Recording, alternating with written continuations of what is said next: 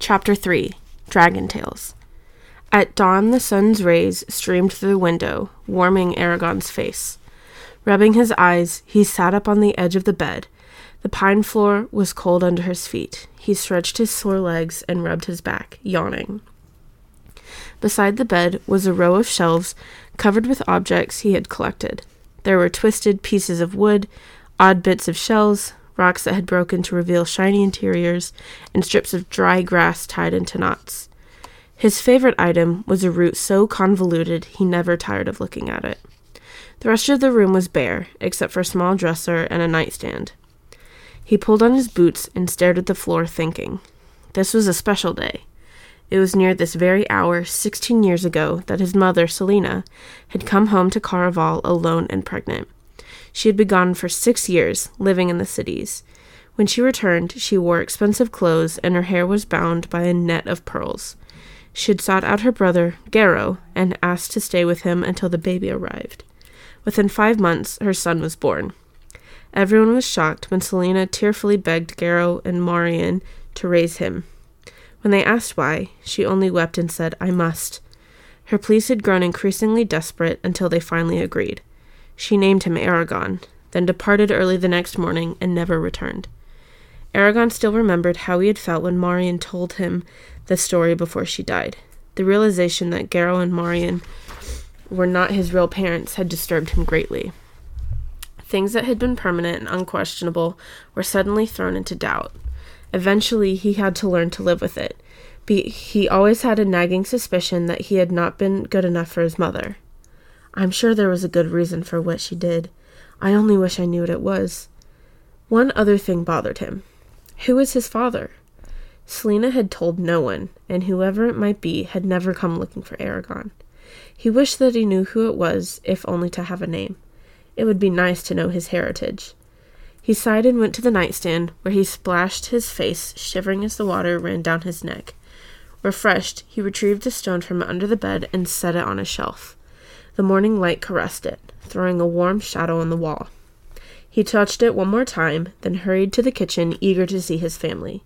Garrow and Roran were already there, eating chicken. As Eragon greeted them, Roran stood with a grin. Roran was two years older than Eragon, muscular, sturdy, and careful with his movements. Th- they could not have been closer, even if they had been real brothers. Roran smiled. "I'm glad you're back. How was the trip?" "Hard," replied Eragon. "Did Uncle tell you what happened?" He helped himself to a piece of chicken, which he devoured hungrily. "No," said Roran, and the story was quickly told. At Roran's insistent, since insistence, Eragon left his food to show him the stone. This elicited a satisfactory amount of awe, but Roran soon asked nervously, "Were you able to talk to Katrina?" "No, there wasn't an opportunity after the argument with Sloan. But she'll expect you when the traders come. I gave the message to Horst. He will... he will get it to her." "You told Horst?" said Roran incredulously. "That was private. If I wanted everyone to know about it, I could have built a bonfire and used smoke signals to communicate. If Sloan finds out, he won't let me see her again." "Horst will be discreet," assured Eragon. "He won't let anyone fall prey to Sloan, least of all you." Roran seemed unconvinced, but argued no more. They returned to their meals in the tac- taciturn presence of Garrow. When the last bites were finished, all three went to work in the fields. The sun was cold and pale, providing little comfort. Under its watchful eye, the last of the barley was stored in the barn. Next, they gathered prickly vine squash, then the rutabagas, beets, peas, turnips, and beans, which they packed into the root cellar. After hours of labor, they stretched their cramped muscles, pleased that the harvest was finished. The following days were spent pickling, salting, shelling, and preparing the food for the winter. Nine days after Eragon's return, a vicious blizzard blew out of the mountains and settled over the valley. The snow came down in great sheets, blanketing the countryside in white. They only dared to leave the house for firewood and to feed the animals, for they feared getting lost in the howling wind and featureless, featureless landscape. They spent their time huddled over the stove as gusts rattled the heavy windowed shutters. Days later, the storm finally passed, revealing an alien world of soft, white drifts. "I'm afraid the traders may not come this year, with conditions this bad," said Garrow. They're late as it is. We'll give them a chance and wait before going to Caraval. But if they don't show soon, we'll have to buy any spare supplies from the townspeople." His countenance was resigned. They grew anxious as the days crept by without sign of the traitors. Talk was sparse, and depression hung over the house. On the eighth morning, Rowan walked to the road and confirmed that the traitors had not yet passed. The day was spent readying for the trip into Caraval, scrounging with grim expressions for saleable items. That evening, out of desperation, Eragon checked the road again. He found deep ruts cut into the snow, with numerous hoofprints between them. Elated, he ran back into the house, whooping, bringing l- new life to their preparations. They packed their surplus produce into the wagon before sunrise. Garrow put the year's money in a leather pouch that he carefully fastened to his belt. Eragon set the wrapped stone between bags of grain so it would not roll when the wagon hit bumps. After a hasty breakfast, they harnessed the horses and cleared a path to the road. The traders' wagons had already broken the drifts, which their which sped their progress. By noon they could see Caraval. In daylight it was a small, earthy village filled with shouts and laughter. The traders had made camp in an empty field on the outskirts of town. Groups of wagons, tents, and fires were randomly spread across it, spots of color against the snow. The troubadours' four tents were garishly decorated. A steady stream of people linked the camp to the village. Crowds churned around a line of bright tents and booths clogging the main street. Horses whinnied at the noise. The snow had been pounded flat, giving it a glassy surface. Elsewhere, bonfires had melted it. Roasted hazelnuts added a rich aroma to the smells wafting around them. Garrow parked the wagon and picketed the horses, then drew coins from his pouch. "Get yourself some treats. Roran, do what you want, only be at Horst in time for supper. Eragon, bring that stone and come with me." Eragon grinned at Roran and pocketed the money, already planning how to spend it. Roran departed immediately with a determined expression on his face. Garrow led Eragon into the throng, shouldering his way through the bustle. Women were buying cloth while nearby their husbands examined a new latch, hook, or tool. Children ran up and down the road, shrieking with excitement. Knives were displayed here, spices there, and pots were laid out in shiny rows next to leather harnesses. Eragon stared at the traders curiously. They seemed less prosperous than last year. Their children had a frightened, wary look, and their clothes were patched. The gaunt men carried swords and daggers with a new familiarity. Even the women had poniards belted at their waist. What could have happened to make them like this? Why are they so late? Wondered Eragon. He remembered the traders as being full of good cheer, but there was none of that now. Garrow pushed down the street, searching for Merlock, a trader who specialized in odd trinkets and pieces of jewelry. They found him behind a booth, displaying brooches to a group of women. As each new piece was revealed, exclamations of admiration followed. Eragon guessed that more than a few purses would soon be depleted. Merlock seemed to flourish and grow every time his wares were complimented. He wore a goatee, held himself with ease, and seemed to regard the rest of the world with slight contempt. The excited group prevented Garrow and Eragon from getting near the traitor, so they settled on a stump and waited. As soon as Merlock was unoccupied, they hurried over. "And what might you, sirs, want to look at?" asked Merlock. "An amulet or trinket for a lady?"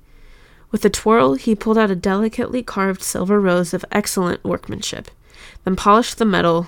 The polished metal caught Eragon's attention, and he eyed it appreciatively. The trader continued, "Not even three crowns, though it has come all the way from the famed craftsman of Bellatona." Garrow spoke in a quiet voice. "We aren't looking to buy, but to sell." Merlock immediately covered the rose and looked at them with new interest. "I see. Maybe if this item of any is of any value, would you like to trade it for one or two of these exquisite pieces?" He paused for a moment while Eragon and his uncle stood uncomfortably, then continued, "You did bring the object of consideration." "We have it, but we would rather show it to you elsewhere," said Garrow in a firm voice. Merlock raised an eyebrow, but, smoked smooth, but spoke smoothly. "In that case, let me invite you into my tent." He gathered up his wares and gently laid them in an iron-bound chest, which he locked. Then he ushered them up the street and into the temporary camp. They wound between the wagons to a tent removed from the rest of the traders. It was crimson at the top and sable at the bottom, with thin triangles of color stabbing into each other. Merlock untied the opening and swung the flap to one side. Small trinkets and strange pieces of furniture, such as a round bed and three seeds carved from tree stumps, filled the tent. A gnarled dagger with a ruby on the pommel in the pommel rested on a white cushion. Merlock closed the flap and turned to them. "Please, seat yourselves." And when they had, he said, "Now show me why we are meeting in private." Eragon unwrapped the stone and set it between the two men. Merlock reached for it with a gleam in his eye, then stopped and asked, "May I?" When Garrow indicated his approval, Merlock picked it up. He put the stone in his lap and reached to one side for a thin box. He op- opened, it revealed a large set of copper scales, which he set on the ground. After weighing the stone, he scrutinized its surface under a jeweler's glass, tapped it gently with a wooden mallet, and drew the point of a tiny clear stone over it. He measured its length and diameter, then recorded the figures on a slate. He considered the results for a while. "Do you know what this is worth?" "No," admitted Garrow. His cheek twitched, and he shifted uncomfortably in the seat. Merlock grimaced. "Unfortunately, neither do I, but I can tell you this much. The white veins are the same material as the blue that surrounds them, only a different color. What that material might be, though, I haven't a clue. It's harder than any rock I've ever seen, harder even than diamonds. Whoever shaped it used tools I have never seen, or magic. Also, it's hollow." "What?" exclaimed Garrow. An irritated edge crept into Murlock's voice. "Did you ever hear a rock sound like this?" He grabbed the dagger from the cushion and slapped the stone with the flat of the blade. A pure note filled the air, then faded away smoothly. Eragon was alarmed, afraid that the stone had been damaged. Merlock tilted the stone towards them. "You will find no scratches or blemishes where the dagger struck. I doubt I could do anything to harm the stone, even if I took a hammer to it." Garrow crossed his arms with a reserved exp- expression. A wall of silence surrounded him. Eragon was puzzled. "I knew that the stone dis- I knew that the stone appeared in the spine through magic, but made by magic? What for, and why?" He blurted, "But what is it worth?" "I can't tell you that," said Merlock in a pained voice. "I am sure there are people who would pay dearly to have it, but none of them are in Caraval. You would have to go to the southern cities to find a buyer. This is a curiosity for most people, not an item to spend money on when practical things are needed." Garrow stared at the tent ceiling like a gambler calculating the odds. "Will you buy it?" The trader answered instantly, "It's not worth the risk. I might be able to find a wealthy buyer during my spring travels, but I can't be certain. Even if I did, you wouldn't be paid until I returned next year. No, you'll have to find someone else to trade with. I am curious, however. Why did you insist on talking to me in private?" Eragon put the stone away before answering. "Because," he glanced at the man, wondering if he would explode like Sloan, "I found this in the spine, and folks around here don't like that." Merlock gave him a startled look. "Do you know why my fellow merchants and I were late this year?" Eragon shook his head. "Our wanderings have been dodged with misfortune. Chaos seems to rule Iglesia. We could not avoid illness, attacks, and the most cursed black luck. Because the Varden's attacks have increased, Galbatorix has forced cities to send more soldiers to the borders, many who are needed to combat the Urgals.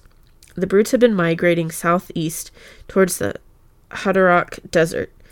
No one knows why, and it wouldn't concern us, except that they're passing through populated areas. They've been spotted on roads and near cities. Worst of all are reports of a shade, though the stories are unconfirmed. Not many people survive such an encounter." "Why haven't we heard of this?" cried Eragon.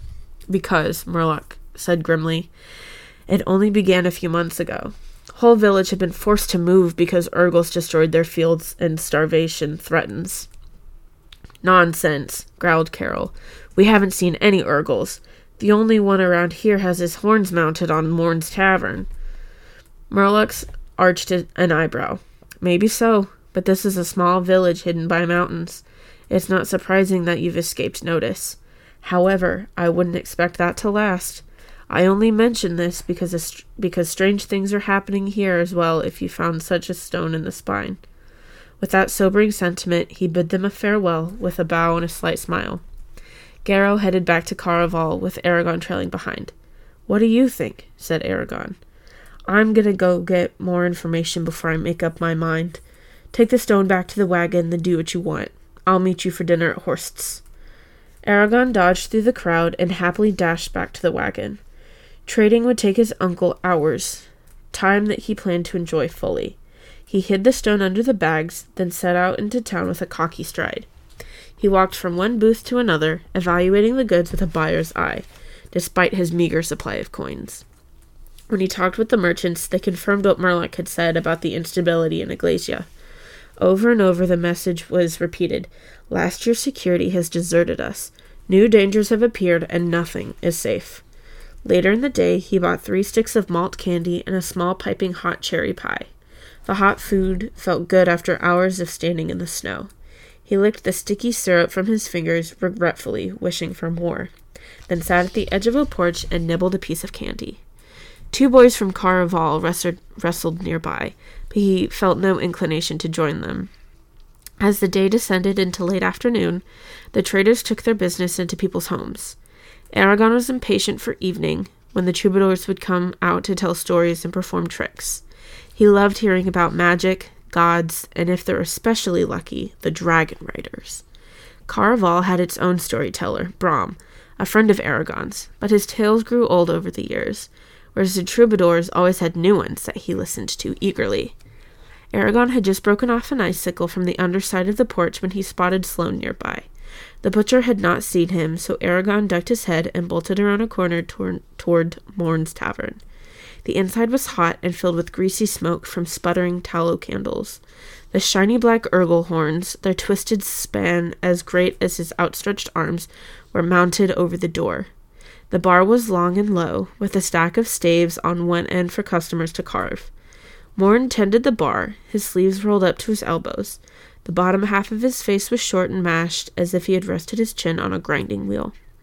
People crowded solid oak tables and listened to two traders who had finished their business early and had come in for a beer. Morn looked up from a mug he was cleaning. "Eragon! Good to see you. Where's your uncle?" "Buying," said Eragon with a shrug. "He's gonna be a while." "And Roran? Is he here?" asked Morn as he swiped the cloth through another mug. "Yes, no sick animals to keep him back this year." "Good, good."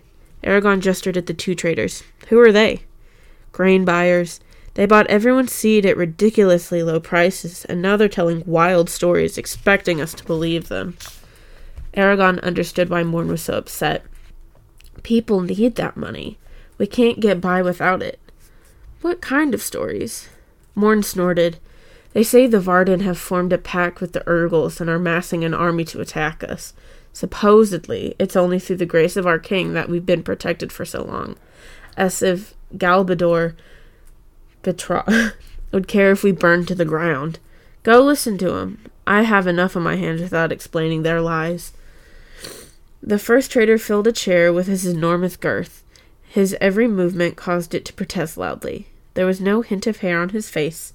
His pudgy hands were baby smooth, and he had pouting lips that curled petulantly as he slipped from a flagon. The second man had a florid face. The skin around his jaw was dry and corpulent, filled with lumps of hard fat, like cold butter gone rancid. Contrasted with his neck and jaws, the rest of his body was unnaturally thin. The first trader vainly tried to pull back his expanding borders to fit within the chair. He said, "No, no, you don't understand. It is only through the king's unceasing efforts on your behalf that you were able to argue with us in safety. If he in all his wisdom were to withdraw that support, woe unto you." Someone hollered, "Right, why don't you also tell us that the riders have returned and you've each killed hundreds of elves? Do you think we're children to believe in your tales? We can take care of ourselves." The group chuckled. The trader started to reply when his thin companion intervened with a wave of his hand. Gaudy jewels flashed on his fingers. "You misunderstand. We know the Empire cannot care for each of us personally, as you may want, but it can keep Urgles and other abominations from overrunning this," he searched vaguely for the right term, "place."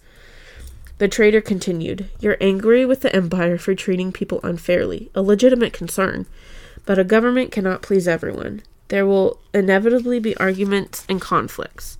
However, The majority of us have nothing to complain about.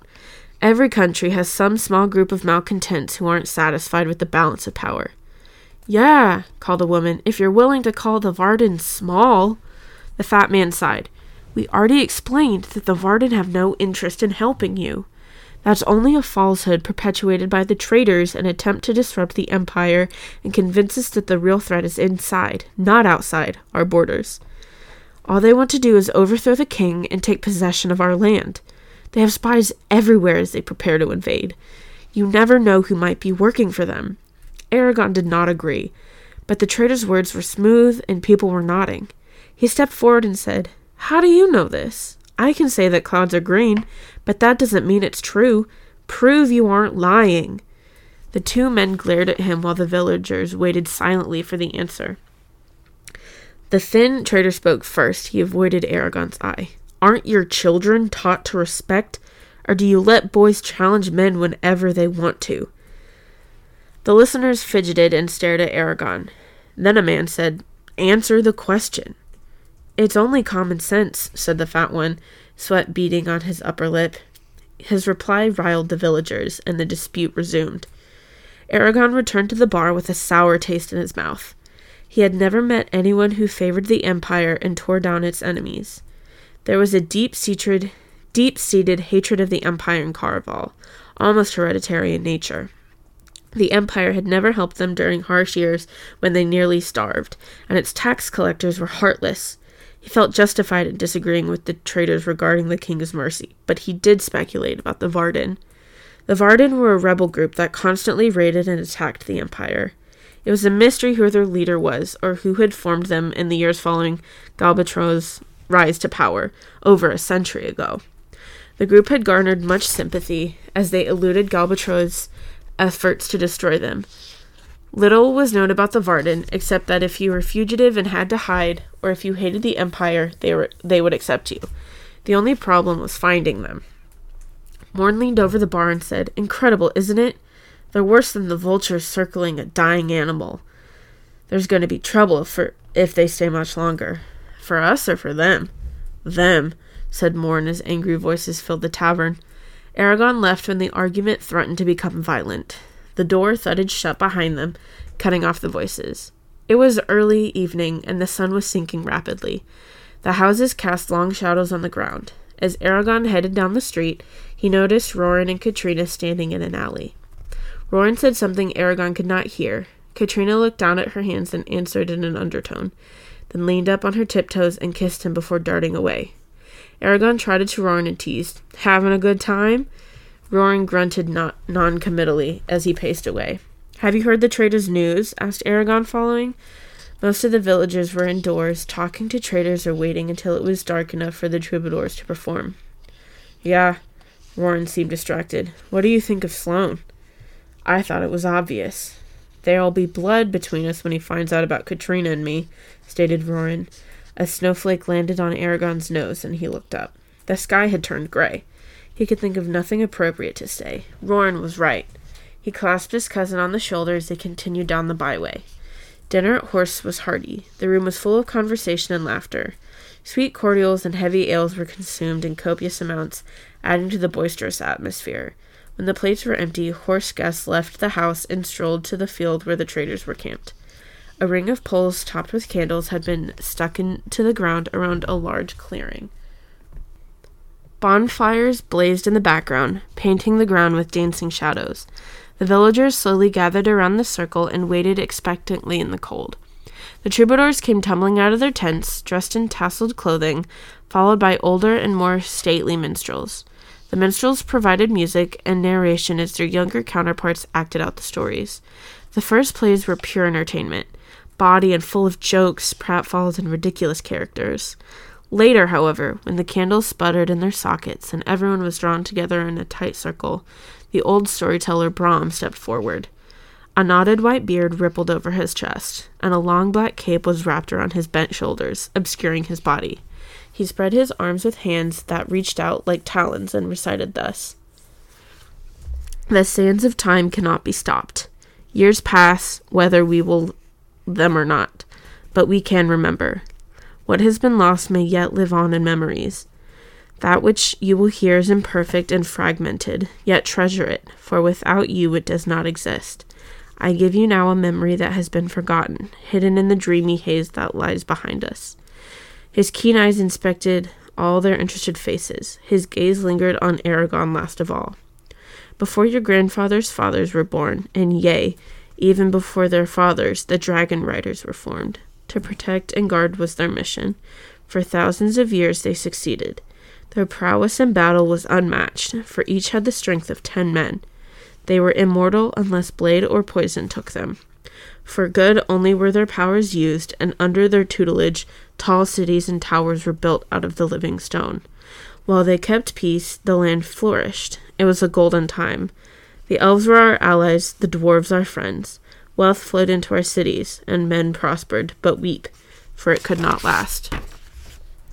Brom looked down silently. Infinite sadness re- resonated in his voice. Though no enemy could destroy them, they could not guard against themselves. And it came to pass, at the height of their power, that a boy, Galbatorix by name, was born in the province of Isenbeth, Isenbeth, which is no more. At ten he was tested, as was the custom. It was found that great power resided in him. The riders accepted him as their own. Though their training he passed exceeded all others in skill. Gifted with a sharp mind and strong body, he quickly took his place among the riders' ranks. Some saw his abrupt rise as dangerous and warned others, but the riders had grown arrogant in their power and ignored caution. Alas, sorrow was conceived that day. So it was that soon after his training was finished, Galbatorix took a reckless trip with two friends. Far north they flew, night and day, and passed into the Urgals' remaining territory, foolishly thinking their new powers would protect them.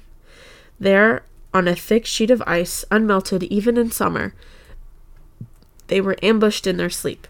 Though his friends and their dragons were butchered, and he suffered great wounds, Galbatorix slew his attackers. Tragically, during the fight, a stray arrow pierced his dragon's heart. Without the arts to save her, she died in his arms. Then were the seeds of madness planted. The storyteller clasped his hands and looked around slowly, shadows flickering across his worn face. The next words came like a mournful toll of requiem. Alone, bereft of much of his strength and half mad with loss, Galbatorix wandered without hope in that desolate land, seeking death.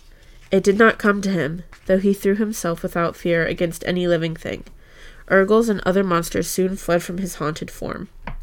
During this time, he came to realize that the dra- riders might grant him another dragon. Driven by this thought, he began the arduous journey, on foot, back through the Spine. Territory he had soared over effortlessly on a dragon's back now took him months to traverse. He could hunt with magic, but oftentimes walked in places where animals did not travel. Thus, when his feet finally left the mountains, he was close to death. A farmer found him collapsed in the mud and summoned the riders. Unconscious, he was taken to their holdings and his body healed. He slept for four days. Upon awaking, he gave no sign of his fevered mind. When he was brought before a council convened to judge him, Galbatorix demanded another dragon. The desperation of the request revealed his dementia, and the council saw him for what he truly was. Denied his hope, Galbatorix, through the twisted mirror of his madness, came to believe it was the rider's fault his dragon had died. Night after night, he brooded on that and formulated a plan to exact his revenge. Brom's word dropped to a mesmerizing whisper. He found a sympathetic riser, and there his insidious words took root. By persisting reasoning and the use of dark secrets learned from a shade, he inflamed the rider against their elders. Together they treacherously lured and killed an elder. When the foul deed was done, Galbatorix turned on his ally and slaughtered him without warning. The riders found him, then with blood dripping from his hands. A scream tore from his lips, and he fled into the night. He was cunning in his madness. They could not find him. For years he hid in wastelands like a hunted animal, always watching for pursers. His atrocity was not forgotten. But over time, searches ceased. Then through some ill fortune he met a young rider, Morzan, strong of body but weak of mind. Galbatorix convinced Morzan to leave a gate unbolted in the citadel Illyria, which is now called Uruban. Through this gate, Galbatorix entered and stole a dragon hatchling. He and his new disciple hid themselves in an evil place where the riders dared not venture. There, Morzan entered into a dark apprenticeship, learning secrets and forbidden magic that should never have been revealed. When his instruction was finished, and Galbatorix's black dragon, Shruikan, was fully grown, Galbatorix revealed himself to the world, with Morzan at his side. Together they fought any rider they met. With each kill, their strength grew. Twelve of the riders joined Galbatorix out of desire for power and revenge against perceived wrongs. Those twelve, with Morzan, became the thirteen Forsworn. The riders were unprepared and fell beneath the onslaught. The elves, too, fought bitterly against Galbatorix, but they were overthrown and forced to flee to their secret places from whence they could come no more.